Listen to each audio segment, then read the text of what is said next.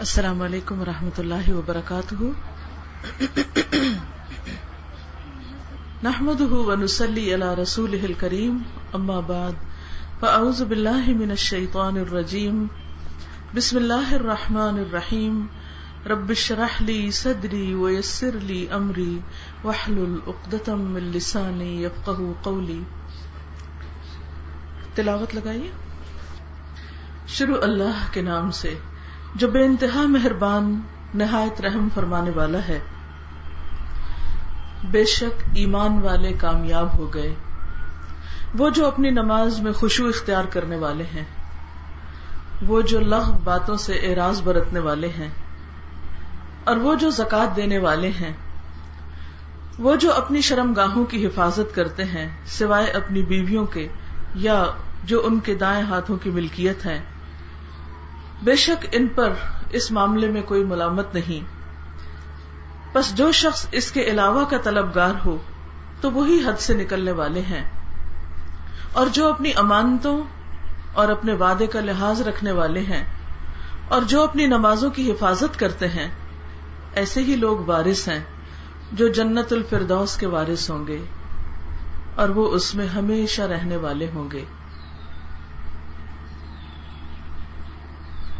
کامیابی کا لفظ ایسا لفظ ہے جو ہر شخص کی ایک تمنا ہوتا ہے۔ زندگی میں کوئی بھی مرحلہ ہو، کوئی بھی موڑ ہو، کوئی بھی امتحان ہو، چھوٹا ہو یا بڑا، ہم سب کیا چاہتے ہیں کہ ہم اس میں کامیاب ہوں۔ یہی وجہ ہے کہ جب معمولی سا بھی کوئی ٹیسٹ ہوتا ہے یا ایگزام ہوتا ہے تو ہمیں ایک خاص طرح کی انگزائٹی ہوتی ہے۔ ایک فکر ہوتی، ایک پریشانی ہوتی، چاہے پڑھے یا نہ پڑھے، محنت کرے یا نہ کرے۔ اور وہی ایک پریشانی اور فکر ہمیں کام کرنے پر ابھارتی۔ پھر ہم پڑھتے ہیں اور سنجیدگی اختیار کرتے ہیں اپنے پڑھنے میں۔ پھر اس کے بعد ہم امتحان دیتے ہیں۔ امتحان دینے کے بعد بھی دعائیں کرتے ہیں۔ حالانکہ جو ہونا تھا وہ تو ہو چکا۔ جو ہم نے کرنا تھا وہ تو کر لیا۔ لیکن پھر بھی دعائیں کرتے رہتے ہیں۔ حتیٰ کہ ریزلٹ کا وقت آ جاتا ہے۔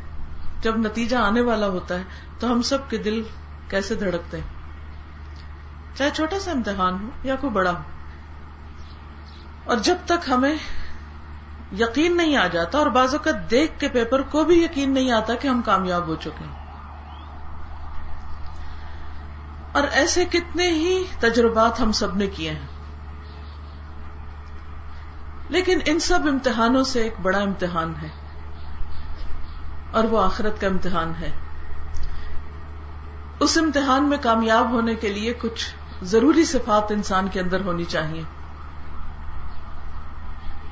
وہ امتحان معمولی امتحان نہیں، اس کے لیے کچھ ریکوائرمنٹس ہیں۔ اور وہ اسی نے ہمیں دی ہیں جس نے ہم پر یہ امتحان لازم کیا۔ ہے ہم سب اپنی زندگی میں آزمائے جا رہے ہیں۔ قرآن مجید میں اللہ تعالیٰ فرماتے ہیں، تبارک الذي بيده الملك وهو على كل شيء قدير الذي خلق الموت والحياة ليبلوكم ايكم احسن عملا۔ بہت بابرکت ہے وہ ذات یعنی اللہ تعالیٰ کی ذات۔ الذي بيده الملك جس کے ہاتھ میں ساری بادشاہت ہے۔ وهو على كل شيء قدير اللہ بھی خلق الموت والحیات، جس نے زندگی اور موت کو بنایا۔ یعنی ہم اس وقت زندہ ہیں، پھر مر جائیں گے۔ یا ہم کچھ نہ تھے، پھر ہم دنیا میں موجود ہیں۔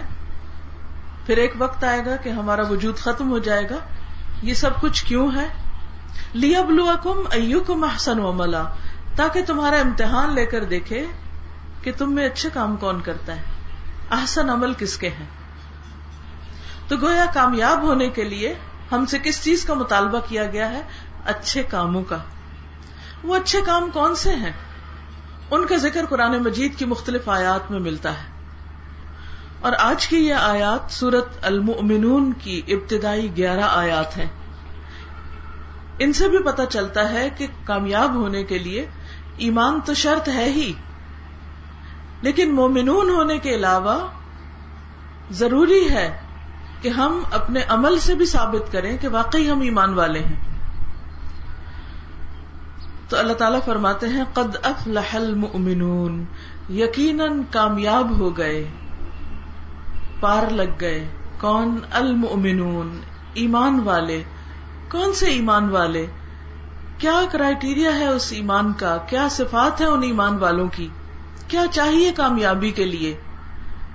نمبر ایک الذین فی صلاتہم خاشعون۔ وہ مومن کامیاب ہیں جو صرف نمازیں پڑھتے ہی نہیں بلکہ اپنی نمازوں میں خوشبو اختیار کرتے ہیں۔ یعنی آجزی ہوتی ہے، ان کے اندر خدا کا خوف ہوتا ہے اور وہ واقعی اللہ کے سامنے ایک آجز بندے کی حیثیت سے کھڑے ہو کر اس کی عبادت کرتے ہیں۔ اس کے برعکس ایک اور جگہ پر فرمایا فویل للمصلین الذین هم عن صلاتهم ساہون۔ ہلاکت ہے ان نمازیوں کے لیے جو اپنی نمازوں سے غافل ہیں۔ ان کے بارے میں وہ ان کا حق ادا نہیں کرتے۔ یعنی دوسرے معنوں میں ان کا حق ادا نہیں کرتے۔ تو کامیاب ہونے کے لیے صرف نماز پڑھنا کافی نہیں، بلکہ ایسی نماز پڑھنا ضروری ہے جس کے اندر خوشبو ہو آجزی ہو توجہ اللہ سبحان تعالی کی طرف ہو۔ دل کے اندر بھی جھکاؤ ہو اور جسم پر بھی وہ نظر آ رہا ہو۔ اندر اور باہر دونوں پہ خوشبو تاری ہو۔ جس میں انسان جب اللہ کے آگے کھڑا ہو تو واقعی اس کا ایک اپنے رب کے ساتھ کنیکشن ڈیولپ ہو جائے۔ ایسی نماز مطلوب ہے۔ تو سوچئے، اگر کوئی نماز پڑھے ہی نہ، تو وہ کیسے کامیاب ہو سکتا ہے؟ صرف اور پھر صرف پڑھ لینا کافی نہیں بلکہ کیا ضروری ہے؟ اس کے اندر خوشو و خزو توجہ، سکون۔ کہ انسان جب کھڑا ہو تو آجزی کے ساتھ رکو کرے، تو سکون کے ساتھ۔ سجدہ کرے، تو اطمینان کے ساتھ۔ پھر اتحیات پہ بیٹھے، تو آرام کے ساتھ۔ اور پھر جو پڑھے، اس پر توجہ بھی کرے۔ قیامت کے دن سب سے پہلا حساب کس چیز کا ہوگا؟ نماز کا۔ صرف گنتی ہی نہیں پوری کی جائے گی کہ اچھا کتنی پڑی تھی۔ وہ تو ہے ہی اپنی جگہ۔ لیکن یہ بھی دیکھا جائے گا کہ وہ کس کوالٹی کی تھی۔ مثلا دنیا کے امتحان میں آپ کو پانچ سوال دیے جاتے ہیں کہ مثلا دس میں سے آپ کو کہا جاتا ہے پانچ کا جواب دینا لازم ہے۔ تو آپ کیا کرتے ہیں اس میں؟ اگر چار کا جواب لکھے یا تین کا لکھے تو کیا ہوگا؟ پاس ہونے کے چانسز کم ہو جائیں گے، یا اگر ہوں گے بھی تو شاید مارجن پہ پاس ہوں۔ اسی طرح بعض اوقات امتحان میں یہ آتا ہے کہ پانچ سوال کرنا ہے لیکن ان میں سے پہلا لازمی ہے۔ کمپلسری کوشچن تو اسی طرح ہمیں بھی بہت سے کام کرنے کو کہا گیا ہے لیکن اس میں نماز کیا ہے؟ کمپلسری ان سلا تکانت المؤمنین کتاب موقوتا کہ نماز مومنوں پر وقت کی پابندی کے ساتھ فرض کی گئی ہے۔ اس میں کوئی چھٹی نہیں، چھوٹ نہیں۔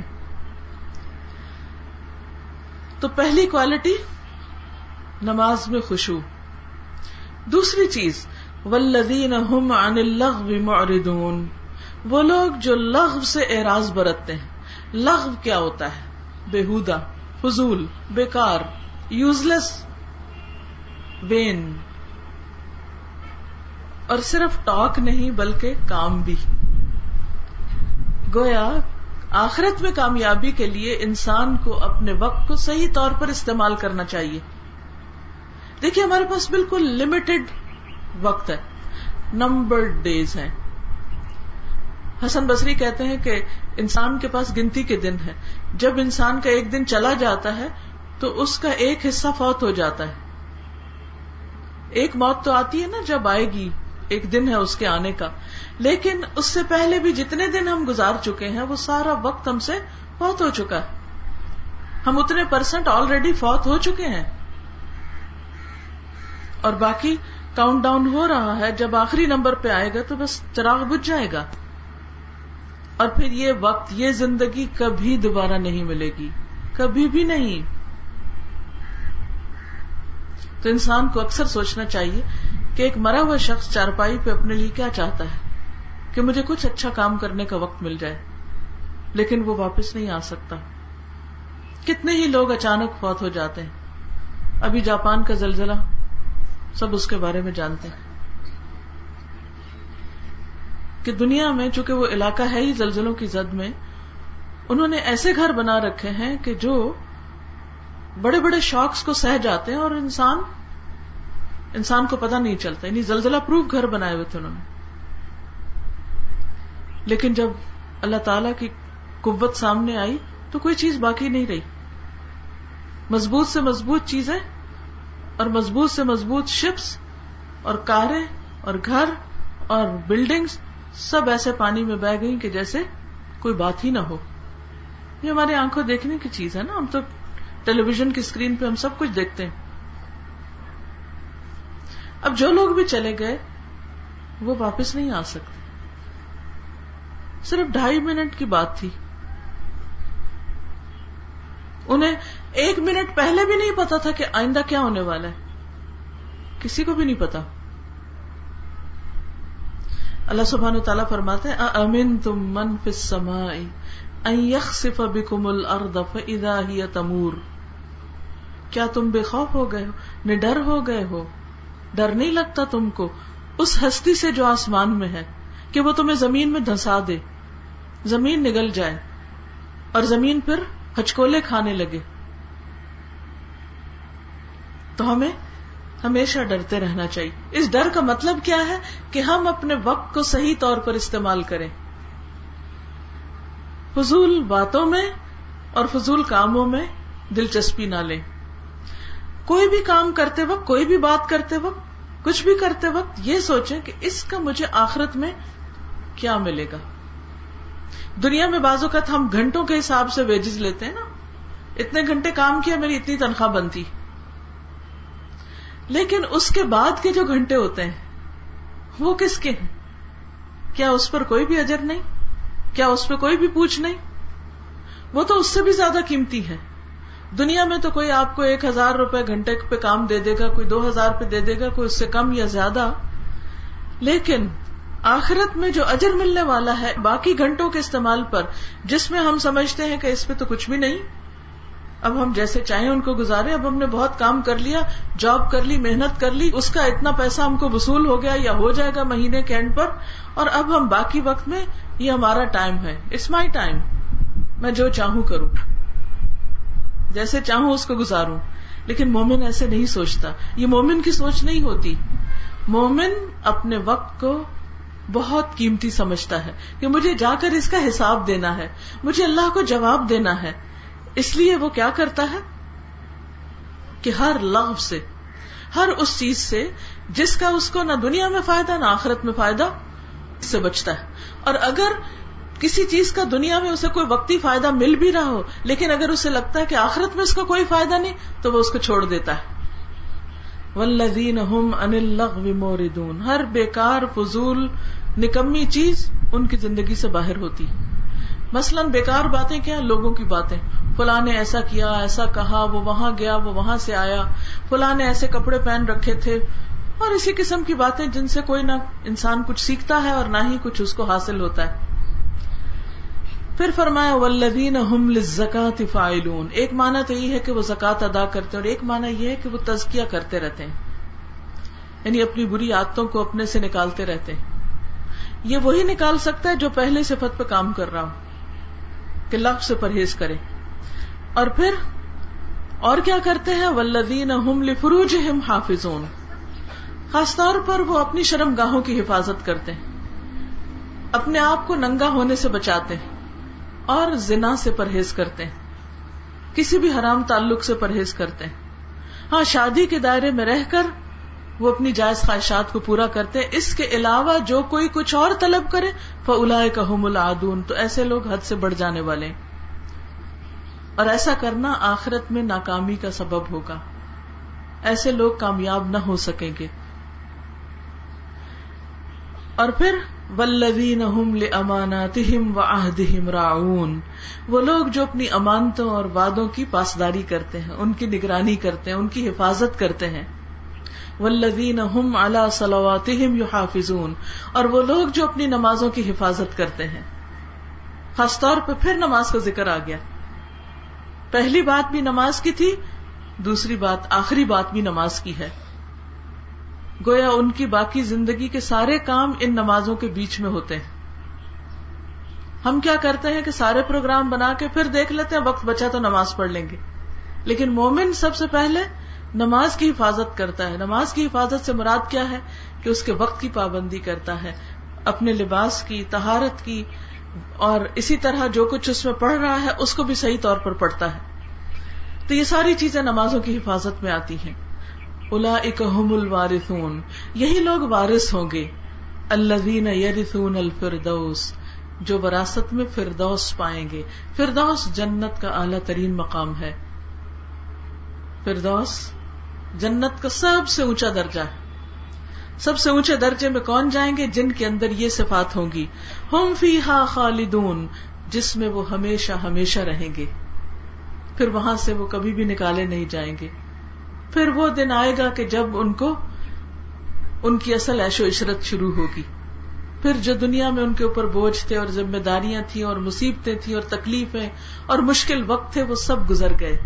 اور اب وقت ہے امن کا، چین کا۔ لیکن یہ امن اور چین کیسے آ سکتا ہے؟ اس وقت جب ہماری یہ زندگی اس طرح گزرے کہ ہم جو کام کریں، اس کے بعد ہم کو ہمارے دل کے اندر بھی امن ہو۔ ہمارے ظاہر میں بھی امن ہو، ہمارے ہاتھ اور پاؤں سے، ہمارے ہاتھ پاؤں اور ہماری زبان سے دوسرے لوگ محفوظ ہوں۔ اور کوئی بھی چیز ایسی نہ کرے کہ جس کے بعد ہمارا ضمیر ہم کو ملامت کرے، یا اگر کرے تو آئندہ کے لیے اس چیز سے مکمل طور پر اجتناب کرے۔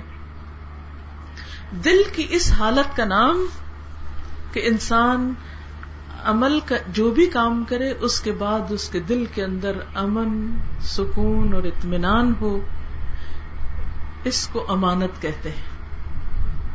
اور آج کا میرا اصل موضوع ہے امانت۔ امانت ہے کیا؟ امانت کا لفظ جو ہے وہ امن سے نکلا ہے۔ پیس امانت ایک ایسی صفت ہے، ایک ایسی کیفیت ہے جس میں انسان کے اندر بھی پیس ہوتا ہے، اندر بھی امن ہے، اور انسان کے ظاہر میں بھی، باہر بھی امن ہے۔ وہ ایک پرامن شخص بن جاتا ہے۔ اور آج دنیا میں سب سے زیادہ کمی کس چیز کی ہے؟ امن ہی کی تو کمی ہے۔ ہم اپنے دلوں کی حالت دیکھیں تو وہ استراب کا شکار ہے، بے چینی کا شکار ہے۔ آج صبح میں ایک لیکچر سن رہی تھی کسی کا، تو اس میں وہ بتا رہے تھے کہ انہوں نے مدر ٹریزا کے زندگی کے آخری حصے میں لکھے ہوئے کچھ خط کسی میوزیم میں دیکھے، جس میں مدر ٹریزا نے اس بات کا اعتراف کیا۔ انہوں نے پوپ جان پال کو ایک خط لکھے تھے، جس میں وہ کہتی ہیں کہ میری زندگی کی ہر رات انتہائی کرب میں گزری ہے۔ انتہائی کرب میں مجھے کبھی اندر چین نصیب نہیں ہوا اور مجھے سمجھ نہیں آتی کہ جیزس مجھ سے کیا چاہتے ہیں۔ یہ جو کچھ میں کر رہی ہوں، یہ کس لیے یہ کیا ہے؟ اب آپ دیکھیے کہ ایک وہ شخص، یہ کوئی عام شخص کی بات نہیں ہے۔ یہ وہ شخص ہے کہ جو جس کے دن رات وقف ہے کس کے لیے؟ لوگوں کی خدمت کے لیے۔ جن کی ایک بہت بڑی کنٹریبیوشن ہے۔ لیکن ان کے اندر کی حالت کیا ہے؟ وہاں امن نہیں۔ حالانکہ آپ کو پتا ہے کہ ان کو دنیا میں کتنی شہرت ملی اور کتنی ان کی تعریفیں کی گئی اور کیا کچھ ان کے بارے میں کہا گیا۔ اور یہ صرف مدر ٹریزا کا حال نہیں۔ انسانوں کی اکثریت اندر کے کرب، بے چینی ڈپریشن اور اضطراب کا شکار ہے۔ وجہ کیا ہے؟ ہم اسباب باہر تلاش کرتے ہیں۔ فلاں نے مجھے پریشان کیا کر رکھا ہے۔ فلاں شخص مجھے بہت تکلیف دیتا ہے۔ کسی کا کوئی بچہ ہو سکتا ہے، کوئی شوہر ہو سکتا ہے، کوئی بہن بھائی، کوئی ماں باپ سے نالا ہے، کوئی دوستوں سے نالا ہے، کوئی کسی سے، کوئی کسی آپ جس جس کو چاہیں بلیم کر دیں۔ سب کی لسٹ بنا لیں، یہ سب مجھے تنگ کرتے ہیں۔ اکثر لوگ بہت ناخوش ہوتے ہیں لوگوں سے۔ ان کو ہر ایک سے کوئی نہ کوئی شکایت ہوتی۔ وہ کسی سے بھی راضی نہیں ہوتے کیونکہ ان کے اندر چین نہیں، سکون نہیں، امن نہیں۔ وجہ کیا ہے؟ وجہ باہر نہیں تلاش کریں، وجہ اندر تلاش کریں۔ کیوں نہیں وہ چین؟ وہ امن کیوں نہیں؟ اس لیے کہ کہیں نہ کہیں کچھ کمی ہے۔ کہیں ہم خود کچھ غلط کر رہے ہیں، لیکن ہمارے دل بینا نہیں ہے۔ دلوں پہ زنگ ہے تو نظر بھی نہیں آتا، مسئلہ کیا ہے؟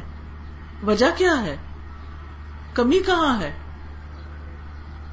کیونکہ یہ ہو نہیں سکتا کہ ایک شخص اللہ کی عبادت ٹھیک سے کرے اور بندوں کے حقوق ادا کرے اور اس کے بعد اس کے دل کے اندر ایک راحت اور اطمینان اور سکون اور چین نہ ہو اور وہ مسترب رہے۔ ہاں اس کا اضطراب اگر ہو سکتا ہے تو وہ جہنم کی آگ کی وجہ سے ہو سکتا ہے۔ موت کے خوف سے ہو سکتا ہے۔ لیکن باقی چیزوں کی طرف سے اس کے اندر ایک ٹھنڈک اور سکون ہونا لازم ہے۔ یہ سکون صرف اس کو نصیب ہوتا ہے جس کے اندر امانت کا پاس ہوتا ہے۔ کیونکہ امانت کی تعریف امام راغب نے کیا کی ہے؟ اللہ تدل اللہ سکون القلب۔ وہ کیفیت جو دل کے سکون پہ دلالت کرتی۔ ایسی چیز جس پر انسان مطمئن ہو، وہ امانت ہے۔ تو گویا، عبادات کو صحیح طور پر ادا کرنا، فرائض کو صحیح طور پر ادا کرنا، بندوں کے حقوق صحیح طور پر ادا کرنا، یہ دراصل کس کا سبب ہے؟ اس کے ذریعے کیا حاصل ہوتا ہے؟ امن، چین، سکون، اس سے ڈپریشن ختم ہوتا ہے۔ اس سے استراب ختم ہوتا ہے۔ لہذا بے حد ضروری ہے کہ ہم جانیں کہ امانت کی ہماری زندگی میں کیا اہمیت ہے۔ کیونکہ اس آیت میں فرمایا ولدین امانات و عہدہم راؤن وہ لوگ جو اپنی امانتوں اور عہدوں کی رعایت کرتے ہیں، ان کی نگرانی کرتے ہیں، ان کا پورا پورا حق ادا کرتے ہیں۔ اب امانت نہیں یہاں امانات کا لفظ آیا ہے۔ دیکھا جائے تو امانت کا لفظ جو ہے، یہ قرآن مجید میں مختلف طریقوں سے استعمال ہوا۔ ہے صحابہ کی زندگی میں بھی یہ چیز نظر آتی۔ قرآن مجید کو امین کہا گیا ہے۔ سورت المائدہ کی آیت 47 میں آتا وہ انزلنا الیک الکتاب بالحق مصدق لما بین یدیہ من الکتاب و مہیمنا علی ہم نے آپ پر سچی کتاب نازل کی ہے، جو اپنے سے پہلے کتاب کی تصدیق کرتی ہے یعنی تورات اور انجیل کو سچا مانتی ہے، اور اس کی جامع اور نگران بھی ہے۔ تو ابن عباس کہتے ہیں مہمن کا مطلب ہے المین القرآن امین اللہ کل کتاب قبل بخاری کی روایت ہے۔ کہ قرآن امانت دار ہے کس کے معاملے میں؟ جو اس سے پہلے کتابیں گزری ہیں ان کے بارے میں۔ رسول اللہ صلی اللہ علیہ وسلم کو امین کہا گیا ہے۔ آپ نے فرمایا اللہ تمنونی و انا امیم امین ان منف سما یا اتینی خبر السما صباح و مسا کیا تم مجھے امین نہیں سمجھتے؟ حالانکہ میں آسمان والوں میں امین سمجھا جاتا ہوں۔ یعنی نبی صلی اللہ علیہ وسلم کی بہت بڑی صفت کیا تھی؟ کہ وہ امانت دار تھے۔ اور صرف آسمان والوں میں نہیں، زمین والوں میں بھی وہ کیا مشہور تھے؟ امین۔ آپ کے دشمن بھی آپ کو کیا کہتے تھے؟ صادق اور امین۔ اور آپ کے پاس صبح و شام خبریں آتی تھی آسمان سے، اور ان خبروں کو، ان باتوں کو پورا پورا لوگوں تک پہنچاتے تھے، ان میں ایک لفظ کی بھی خیالت نہیں کرتے تھے۔ جیسا اترتا تھا ویسا ہی آگے دیتے تھے۔ اس لیے آپ کو کیا کہا گیا؟ امین۔ اور جب حضر اسود کو خانہ کعبہ میں نصب کرنے کا وقت آیا، تو نبی صلی اللہ علیہ وسلم سب سے پہلے صبح کے وقت آ گئے تو قریش نے ان کو آتے ہی دیکھ کر کہا اتا کم المین تمہارے پاس المین آ گیا ہے۔ پھر اسی طرح دیگر پیغمبروں کو بھی امین کہا گیا ہے۔ نو علیہ السلام حود علیہ السلام، صالح لوت شعیب علیہ السلام، ان سب نے کہا، انی لکم رسول امین کہ بے شک میں تم سب کے لیے امانت دار رسول ہوں۔ ہر رسول، ہر پیغمبر اس کی صفت امین رہی ہے کہ وہ امانت دار ہوتا ہے۔ قرآن امین، رسول اکرم امین، تمام پیغمبر امین، پھر جبریل امین۔ جن کے ذریعے قرآن نازل ہوا وہ امین کہلاتے ہیں۔ نزل بہر روح الامین اس کتاب کو لے کر اترے ہیں کون؟ روح الامین۔ یعنی جبریل علیہ السلام۔ ایک اور جگہ پر آتا ہے متا ان سم امین کہ آسمانوں پر ان کی بات مانی جاتی ہے اور وہ امانت دار ہیں۔ مکہ کو کیا کہا گیا؟ وہ بلد امین جس شہر میں یہ کتاب اتری قرآن مجید، اس کو البلد الامین کہا گیا۔ کیوں؟ وہ کیوں امین ہے؟ کیونکہ جو بھی شخص اس میں داخل ہوتا ہے، اس کو امن دیتا ہے، ان کی حفاظت کرتا ہے۔ پھر بیت اللہ بھی ایک طرح سے امین ہے کہ من دخل کا نا آمنا۔ جو وہاں داخل ہوا، وہ امن میں آ گیا۔ پھر اسی طرح تمام صحابہ بھی امین تھے۔ ان کے بارے میں آتا ہے کہ کبھی انہوں نے جھوٹ نہیں بولا تھا۔ اور نہایت درجے کے امانت دار تھے۔ خاص طور پر حضرت ابو عبیدہ کے بارے میں آتا ہے۔ حضرت ابو بکر کے بارے میں آتا ہے کہ ابو بکر رسول اللہ صلی اللہ علیہ وسلم کے خلیفہ تھے، قوی بھی تھے اور امانت دار بھی تھے۔ جسمانی طور پر کمزور اور اللہ کے دین میں مضبوط تھے۔ تو حضرت ابو بکر کی صفت امین اور حضرت ابو عبیدہ کی صفت خاص طور پر آپ نے فرمایا کہ لکل امت ان امین و امین اما ابو عبیدہ۔ ہر امت میں ایک امین ہوتا ہے یعنی خاص طور پر اس کی وہ امانت سے پہچانا جاتا ہے۔ اور میری امت کا امین ابو عبیدہ ہے پھر قبائل میں سے قریش کے قبیلے کو خاص طور پر امانت میں فضیلت حاصل ہے۔ آپ نے فرمایا، قریش میں امانت کو تلاش کرو۔ کیونکہ قریش کے امین کو اپنے علاوہ دوسرے امین پر فضیلت حاصل ہے۔ تو بعض قبیلے، بعض خاندان، بعض لوگ دوسروں کے مقابلے میں زیادہ فضیلت رکھتے ہیں اپنی عادات اور صفات یا خسائل کے اعتبار سے۔ نبی صلی اللہ علیہ وسلم جب بھی کوئی خطبہ دیتے تھے، تو یہ الفاظ ضرور ادا کرتے تھے۔ حضرت انس کی روایت ہے کہ آپ فرماتے تھے، لا ایمان لمن لا امانت لہو اس کا ایمان ہی نہیں جس کے اندر امانت نہیں۔ ولا دین لمن لا عہد لہو اور اس کا دین ہی نہیں جو عہد کی پابندی نہیں کرتا، اس کو دیندار آدمی نہ سمجھو۔ جو وعدہ خلاف ہے۔ تو اس سے کیا پتا چلتا ہے کہ اگر ہمارے اندر امانت نہیں، تو ہمارا تو ایمان بھی قابل اعتبار نہیں۔ امبیا کی صفت، کتاب کی، مکہ کی، فرشتے کی امانت، امین اور اس کے برعکس منافق کی صفت کہ وہ خائن ہوتا ہے۔ حدیث میں آتا ہے اربا ازا کن یعنی چار صفات ایسی ہیں کہ جو کسی انسان کے اندر ہو تو وہ پکا منافق ہے۔ بات کرے تو جھوٹ بولے، وعدہ کرے تو وعدہ خلافی کرے۔ امانت اس کے پاس رکھی جائے تو خیانت کرے۔ اور جب جھگڑا کرے تو گالی دے۔ یہ منافق کی علامات ہوتی ایک اور جگہ پر آپ نے فرمایا کہ کسی دل میں ایمان اور کفر اکٹھے جمع نہیں ہو سکتے۔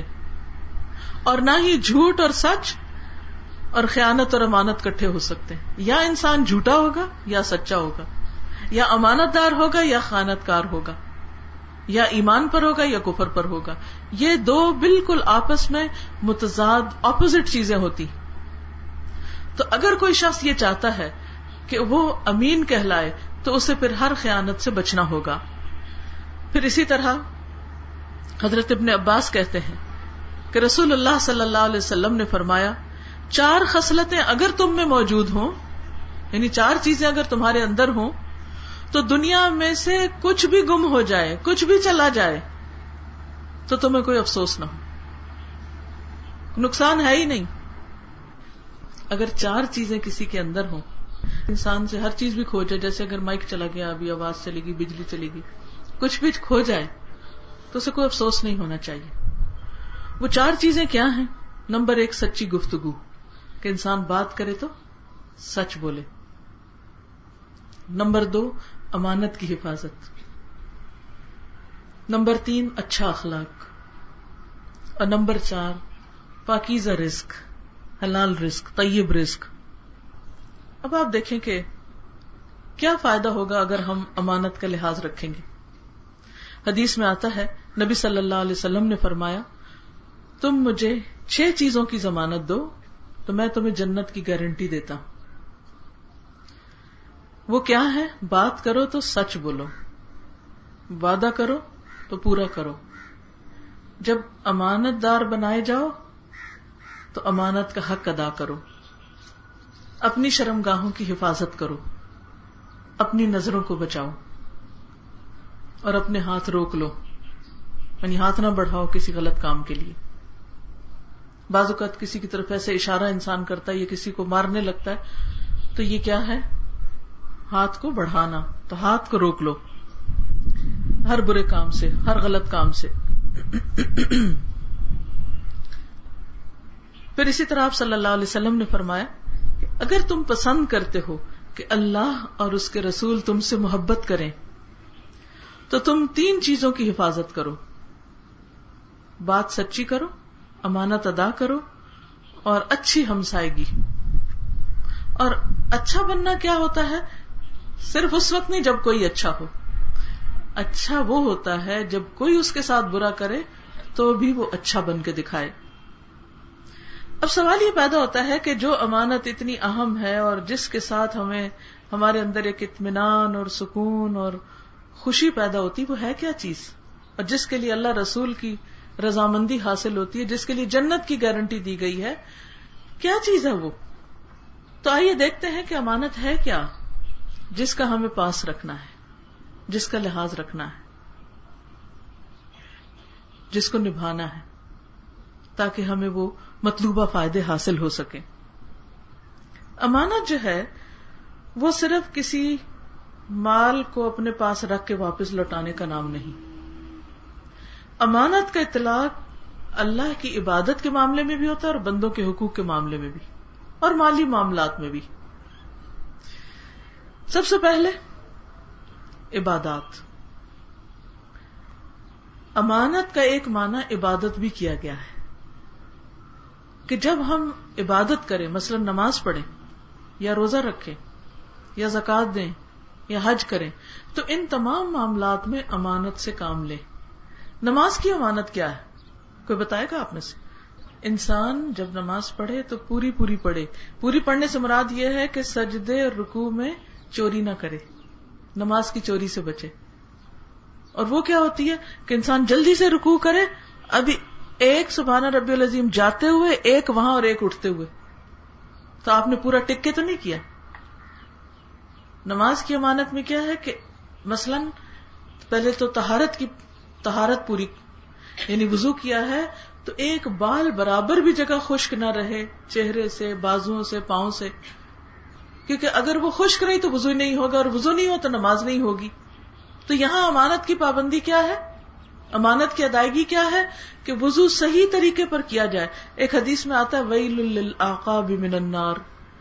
ایڑیوں کے لیے آگ سے ہلاکت ہے۔ وہ کون سی ایڑیاں جو وضو کرتے وقت خوش رہے خشک رہے کیونکہ بعض لوگ کیا کرتے ہیں؟ پاؤں دھوتے یوں کر کے آگے پاؤں کر کے ہٹا لیتے ہیں۔ وہ پیچھے سے ایڑیاں، بعض اوقات کردری ہوتی ہیں، ان کو پوری طرح نہیں دھوتے۔ یا انگلیوں کے اندر خلال نہیں کرتے پاؤں کی تو وہ پانی جاتا ہی نہیں ہے ان کے اندر۔ پھر اسی طرح زکات میں کیا امانت ہوگی؟ پوری پوری ادا ہو، کمی نہ کی جائے، ردی مال نہ دیا جائے۔ روزے میں کیا امانت ہوگی؟ ہم؟ اس کا حق ادا کیا جائے، چھپ کے بھی کوئی چیز نہ کھائی جائے۔ اسی طرح صرف ظاہری پابندیاں نہیں، بلکہ حلال نہیں کھانا تو حرام بھی نہ کھایا جائے۔ حرام کھانے میں کیا آتا ہے؟ جیسے غیبت کرنا۔ غیبت کرنا کیا ہے؟ مردہ بھائی کا گوشت کھانا۔ اگر روزہ رکھ کے کوئی غیبت کر رہا ہے، تو اس کا کیا مطلب ہے کہ وہ اپنے روزے میں کیا کر رہا ہے؟ خیانت کر رہا ہے۔ حج میں کیا امانت ہے؟ کہ سارے ارکان پورے پورے ادا کیے جائیں۔ جیسے قرآن مجید میں آتا سما افید من حیث افاد الناس۔ وہاں جا کے لوٹو جہاں سے سارے لوگ لوٹتے ہیں یعنی ارفات تک جاؤ۔ اسی طرح باقی بھی جو اس کے ریچولز ہیں، ان کو پوری طرح ادا کیا جائے۔ تو نماز، روزہ، حج زکات ان سب میں بھی امانت ہے۔ پھر اسی طرح گفتگو میں امانت۔ گفتگو میں امانت نبی صلی اللہ علیہ وسلم نے فرمایا، جب کوئی آدمی تم سے بات کرے اور ادھر ادھر دیکھے، تو وہ بات کیا ہو گئی؟ امانت ہو گئی۔ اب وہ بات آپ آگے نہیں بتا سکتے۔ وہ کسی کا راز ہے آپ کے پاس، چاہے وہ منہ سے بول کے نہ بھی بتائے کہ کسی کو نہ بتانا۔ جب وہ بتاتے ہوئے ادھر ادھر دیکھ رہا ہے، تو اس کا مطلب یہ ہے کہ وہ سامنے والے بندے سے آگے کسی اور تک نہیں جانے دینا چاہتا۔ کسی اور کو نہیں بتانے دینا چاہتا۔ اسی طرح راز بھی امانت ہوتے ہیں۔ بازو کا تھا ہم کسم کھا لیتے نہیں کسم سے میں کسی کو نہیں بتاؤں گی تو مجھے بتا دو یہ بات۔ اور بات معلوم کر لیتے پھر اس کے بعد جس جس کو جی چاہتا بتاتے یہ کیا ہے؟ خیانت۔ امانت کا اپوزٹ کیا ہے؟ خیانت۔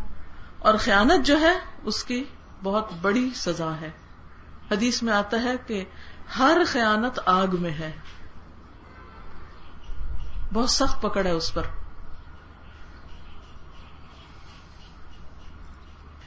اس میں آپ دیکھیے کہ حضرت انس کہتے ہیں کہ رسول اللہ صلی اللہ علیہ وسلم میرے پاس تشریف لائے، میں بچوں کے ساتھ کھیل رہا تھا۔ آپ نے ہمیں سلام کیا، پھر مجھے کسی کام کے لیے بھیجا۔ پھر میں اپنی والدہ کے پاس دیر سے گیا۔ تو انہوں نے کہا، تمہیں کس چیز نے روکا؟ کیوں دیر سے آئے ہو؟ میں نے کہا مجھے رسول اللہ صلی اللہ علیہ وسلم نے کسی کام سے بھیجا تھا۔ انہوں نے کہا کیا کام تھا؟ آپ نے کیا کام بتایا تھا؟ میں نے کہا وہ راز کی بات ہے۔ انہوں نے کہا تم رسول اللہ صلی اللہ علیہ وسلم کے راز کو کسی سے بیان نہ کرنا۔ انس نے کہا اللہ کی قسم، اگر میں وہ بات کسی سے بیان کرتا تو اے ثابت تجھے بتاتا یعنی جن کو وہ حدیث سنا رہے تھے۔ انہوں نے اپنی والدہ کو بھی نہیں بتائی بات۔ کس کی؟ حضور صلی اللہ علیہ وسلم کی۔ اچھا ہم کیا کہتے بچوں سے؟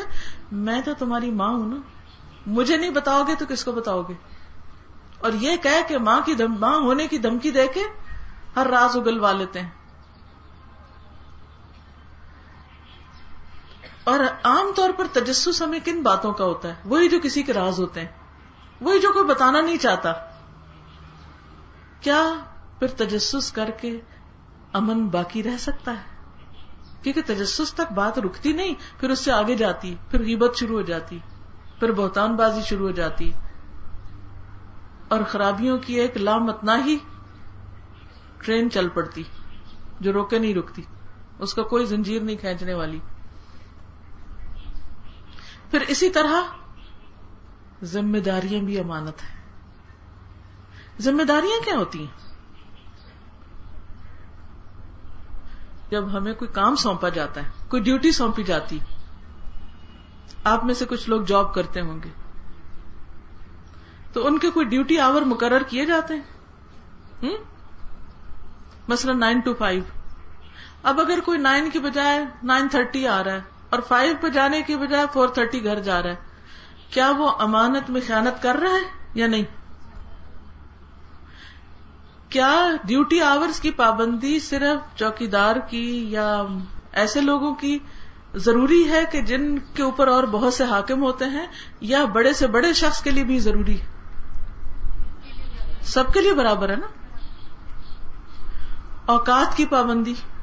پھر اسی طرح بعض لوگ اوقات میں تو بہت پنکچل ہوتے ہیں۔ ٹائم پہ آتے ہیں، ٹائم پہ جاتے ہیں۔ لیکن جس ڈیوٹی کی جگہ پر ہوتے ہیں، وہاں کام نہیں کرتے۔ ادھر ادھر باتیں کر لی کمپیوٹر کھلا ہے تو اس میں کام چھوڑ کے چیٹنگ شروع کر دی۔ یا گورنمنٹ کا یا سرکاری کمپیوٹر ہے تو اس سے اپنی پرسنل میل بھیجنی شروع کر دی۔ یا مثلاً ہاسپٹل کا سامان ہے۔ مریضوں کے لیے پٹیاں رکھی ہوئی ہیں۔ تو گھر جاتے ہوئے ایک آدھ اپنے بیگ میں ڈال کے لے گیا۔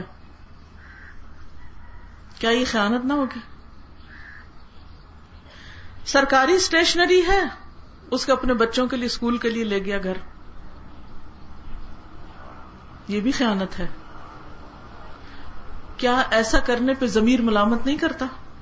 کرتا ہے نا؟ وہ جو ضمیر میں خلش آتی ہے، جس کو ہم سلا کے مار کے چپ کرا دیتے ہیں، کہ سب ایسے ہی کرتے ہیں، تم نے کر لیا تو کیا ہوا؟ وہ کیا ہوا؟ وہ خیانت ہو گئی۔ اور دل کے اندر ایک بے چینی شروع ہو گئی۔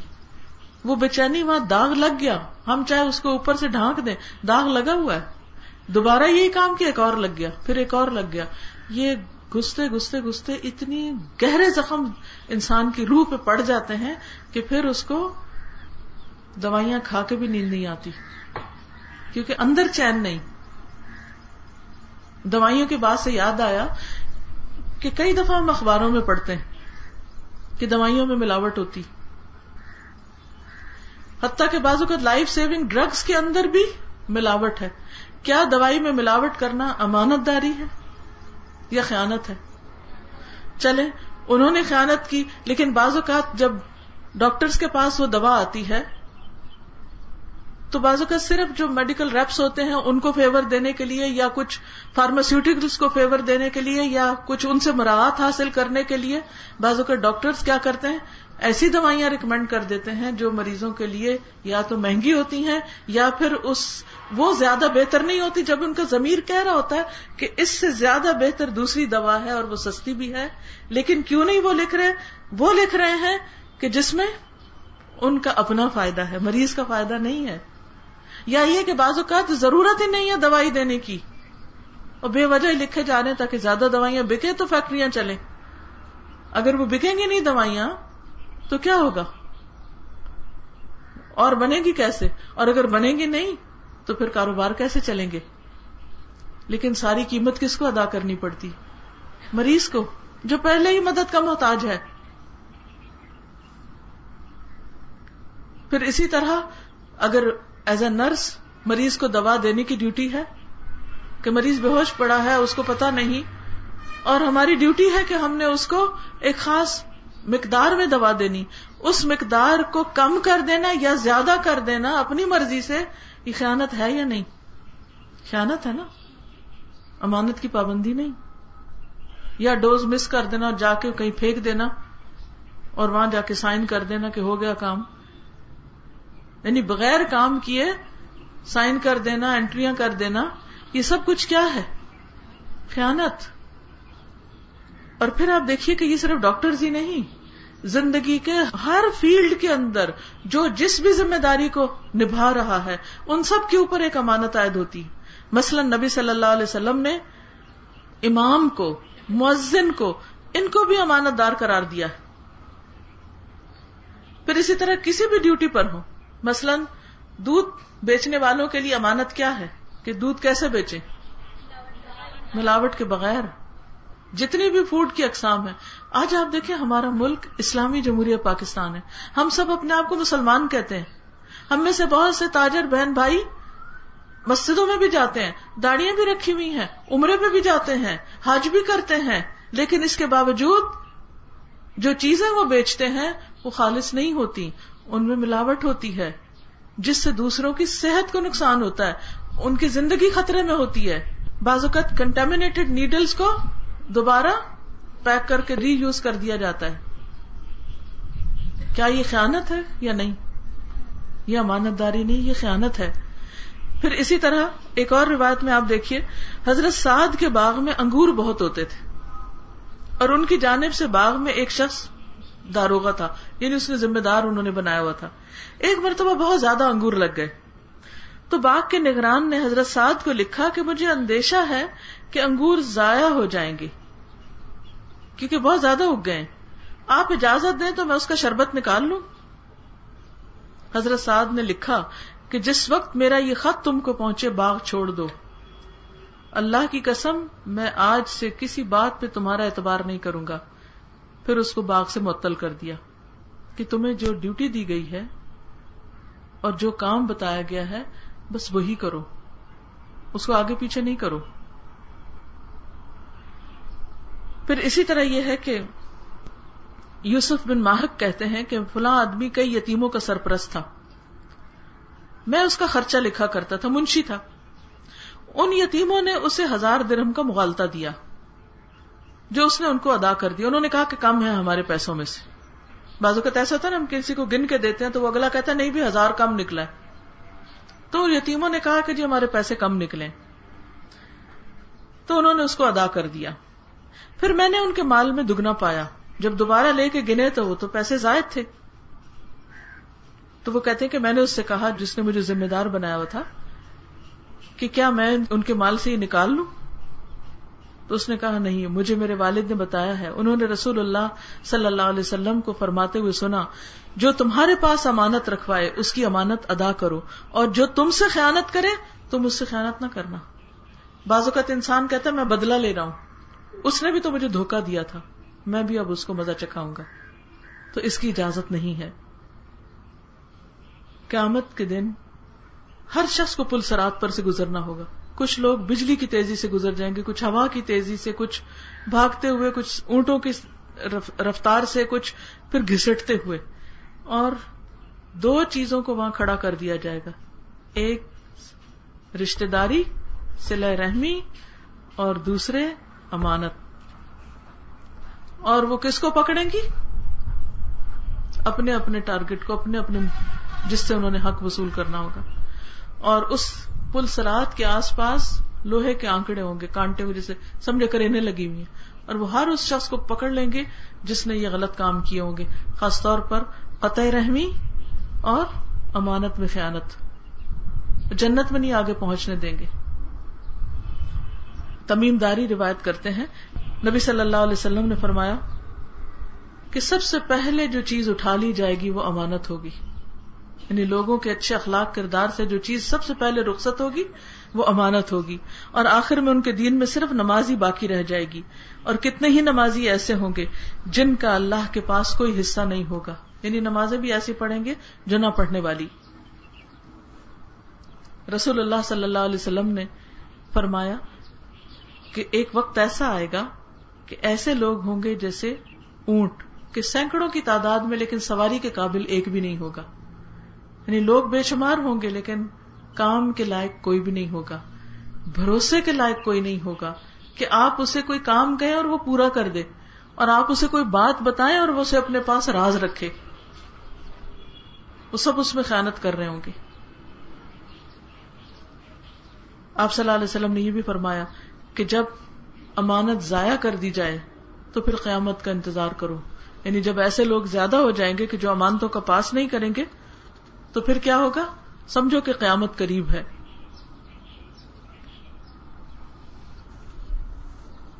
پھر اسی طرح نبی صلی اللہ علیہ وسلم نے فرمایا، کوئی آدمی ایسا نہیں کہ اللہ اسے رعایا پر حاکم بنائے۔ اور وہ ان کے حقوق میں خیانت کرے تو اللہ اس پر جنت حرام کر دے گا۔ یعنی ان کو ان کا پورا معاوضہ نہ دے، یا ان کے حقوق ادا نہ کرے، یا ان کی ضروریات کا خیال نہ رکھے، تو اس کی اپنی آخرت خسارے میں ہوگی۔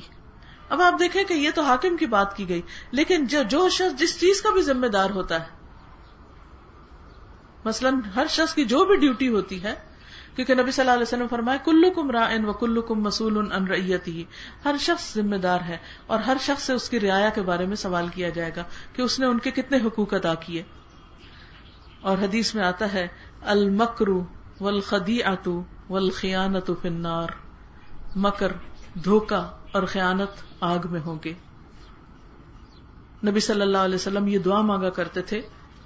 اللہ انی اعوذ بک من الجوع فانه بئس الزجیع واعوذ بک من الخیانہ فانها بئست البطانہ۔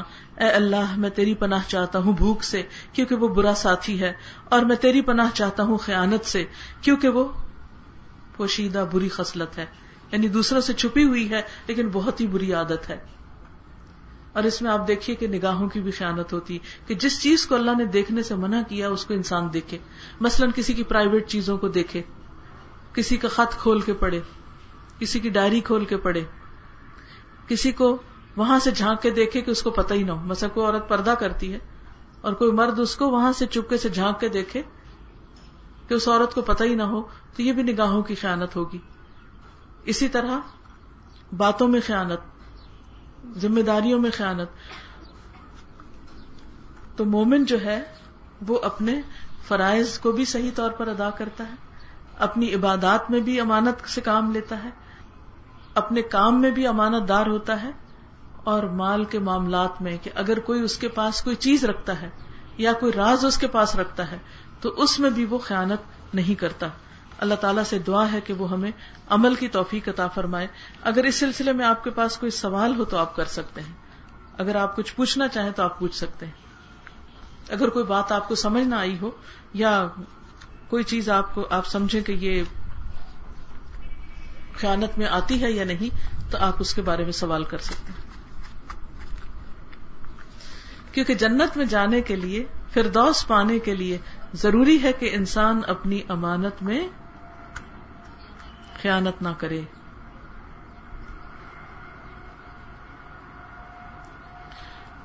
اب دیکھیے کہ اس میں اس ٹاپک کے اوپر دو کیسٹ ابھی تو چونکہ ٹائم کم تھا تو اس لیے ہم نے مختصر سی بات کی ہے۔ امانت کے موضوع پر دو کیسٹس پر مشتمل یہ ایک پوری ٹاک ہے۔ اگر آپ چاہیں تو اس کو پیچھے وہاں پر اسٹال لگا ہوا ہے اور کتابیں بھی ہیں۔ اور کیسٹس بھی ہیں تو ان میں آپ دیکھ سکتے ہیں۔ اسی طرح حسن اخلاق اس میں امانت کے علاوہ اور بھی بہت سے ٹاپک ہیں۔ جیسے مثال کے طور پر نرمی، صبر، جھگڑا، گفتگو، مجالس، امانت ذمہ داری خیر خواہی تو اس سے بھی آپ مختلف ٹاپک سن سکتے ہیں اور یہ اس کی کتاب بھی ہے جس میں یہ ساری احادیث وغیرہ لکھی ہوئی بھی ہے تو اپنے پڑھنے کے لیے اور دوسروں کو سکھانے کے لیے آپ ان کتابوں اور ان کیسٹ سے استفادہ کر سکتے ہیں۔ تو کوئی سوال اگر کسی کے ذہن میں آیا ہے تو پلیز آپ ان سے پکڑ لیجیے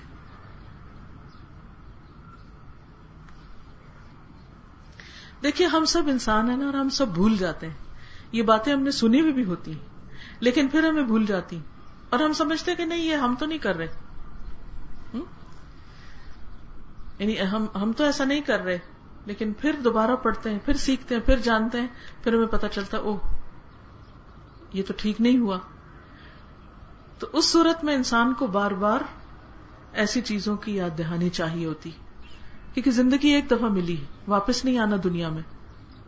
لہذا اس وقت کو بہت اچھی طرح گزار کے جانا ہے تاکہ کل قیامت کے دن ہمارا نقصان نہ ہو۔ اس کے لیے آپ قرآن مجید کو شروع سے آخر تک پڑھیے اور اگر آپ کے پاس یہاں کوئی کلاس ہوتی ہے یا کوئی انتظام ہے تو ٹھیک، ورنہ آپ خط و کتابت کورس کر سکتے ہیں، ہمارے اس کی ڈیٹیل آپ کو پیچھے سے مل جائے گی۔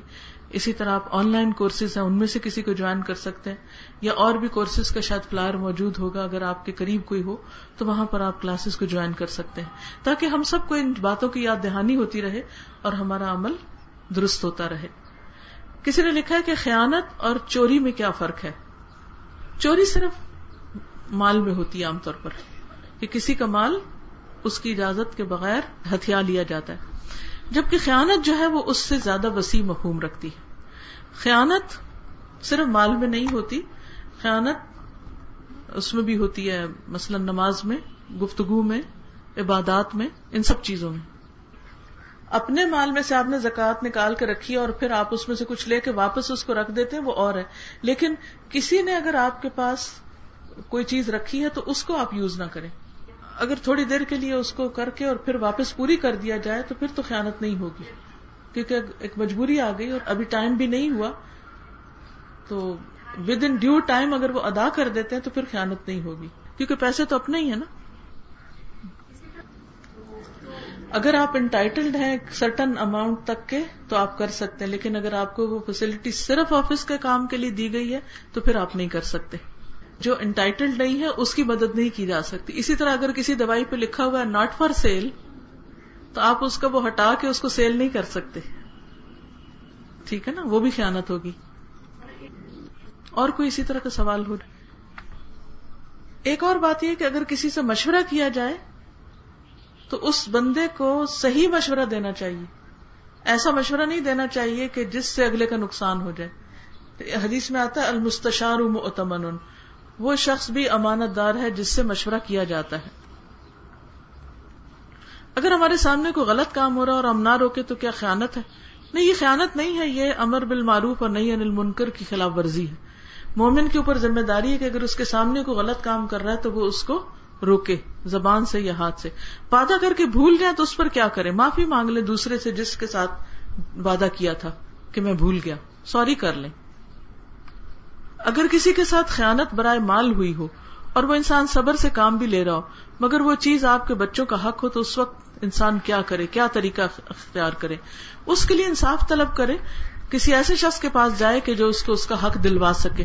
کیونکہ جب انسان خود کمزور ہوتا ہے اپنا حق نہیں لے سکتا، تو پھر اس کو کسی اور کے ذریعے اپنا حق لینے کی اجازت ہے اور اس کو لینا چاہیے۔ سبحان اللہ والحمد للہ۔ ولا الہ الا اللہ واللہ اکبر ولا حول ولا قوة الا باللہ العلی العظیم اللہم صلی علی محمد وعلى آل محمد كما صلیت علی ابراہیم وعلى آل ابراہیم انك حمید مجید اللہم بارک علی محمد وعلى آل محمد كما بارکت علی ابراہیم وعلى وعلى آل ابراہیم انك حمید مجید ربنا آتنا فی الدنیا حسنتا وفي الآخرة حسنة وقنا عذاب النار. ربنا لا تزغ قلوبنا بعد إذ هديتنا وهب لنا من لدنك رحمة إنك أنت الوهاب. یا اللہ پاک، جو کچھ ہم نے پڑھا ہے، ہمیں اس پر عمل کرنے والا بنا اور ہمیں ہر طرح کی خیانت سے محفوظ رکھ۔ یا اللہ ہمیں اپنے پسندیدہ بندوں میں شامل کر لے۔ یا اللہ ہماری آنکھیں کھول دے، ہمارے دلوں کو روشن کر دے۔ اور جہاں جہاں زندگی میں کہیں ہم جانے انجانے خیانت کر رہے ہوں، یا اللہ ہمیں اس سے باز آنے کی توفیق عطا فرما۔ یا رب العالمین، ہمیں ہر طرح کی خیانت سے محفوظ رکھ۔ یا رب العالمین، تو ہمیں دنیا میں ہی معاف کر دے۔ ربنا تقبل منا۔ یا اللہ، جو بھی حاضرین مجلس ہیں ان کو ایمان تقوا حیا، عفت، پاکیزگی، رزق حلال عطا فرما۔ اور جو کچھ ان کے دلوں میں جائز خواہشات ہیں ان کو پورا فرما۔ جنہوں نے اس مجلس کا اہتمام کیا ہے، انہیں اس کی بہترین جزا عطا فرما۔ اور اس ہسپتال میں جو بھی نیکی، بھلائی اور خیر کا کام ہو رہا ہے، اللہ اس میں بہترین برکت پیدا فرما۔ اور انہیں بہترین مددگار عطا فرما۔ ربنا تقبل منا انك انت السميع العليم وتب علينا انك انت التواب الرحيم وصلى الله تعالى على خير خلقه محمد وعلى اله واصحابه واهل بيته اجمعين برحمتك يا ارحم الراحمين. الهي امين سبحانك اللهم وبحمدك نشهد ان لا اله الا انت نستغفرك ونتوب اليك السلام علیکم و رحمۃ اللہ وبرکاتہ